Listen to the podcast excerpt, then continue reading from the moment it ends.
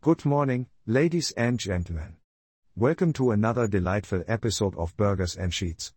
I'm your host Andy van Helsing, and joining me as always is the incomparable Casey. Good morning and welcome, dear listeners.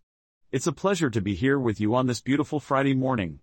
Ah, the air is thick with the scent of adventure, isn't it, Andy? Indeed, Casey. And speaking of adventures, have you ever ventured into the treacherous world of haircutting? Ah, yes, the art of creating a masterpiece upon one's head.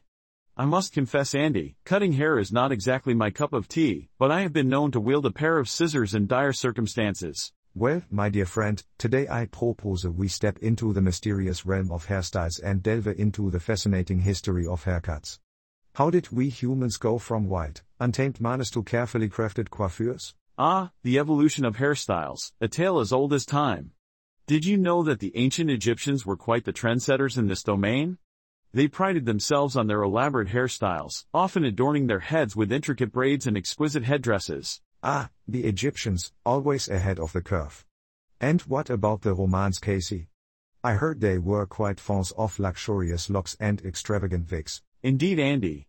The Romans were no strangers to flamboyant hairstyles. They believed that a well-groomed head of hair was a sign of prosperity and social standing. And let's not forget about the infamous Roman Emperor Julius Caesar, whose iconic Caesar cut became a timeless symbol of power and authority. Ah, that Caesar cut. A classic choice, indeed. But Casey, my esteemed friend, with great hairstyles come great skills. Do you possess the finesse, the steady hand required to master the art of haircutting? Ah, it is a skill that eludes me, Andy. While I possess many talents, wielding scissors with precision is not among them. I believe I shall stick to my day job for now. Oh Casey, you always know how to keep us grounded.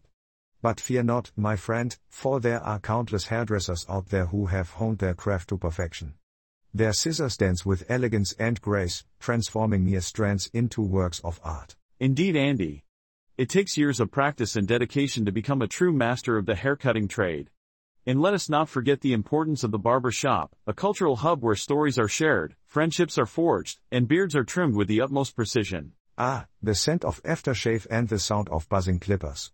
It's an experience like no other. And speaking of beards, Casey, I must commend you on your majestic facial hair. It's a sight to behold. Thank you, Andy.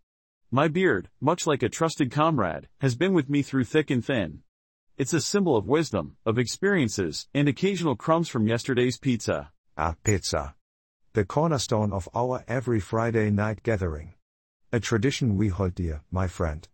And speaking of shared traditions, let us not forget our trusty lightsabers. Ah, the glowing blades of mighty Jedi warriors. We may not possess the Force, but we do know how to have a good time battling with plastic lightsabers. It's all about finding joy in the little things, isn't it, Andy? Indeed, Casey. Life is made colorful by the friendships we forge and the little moments of laughter and camaraderie.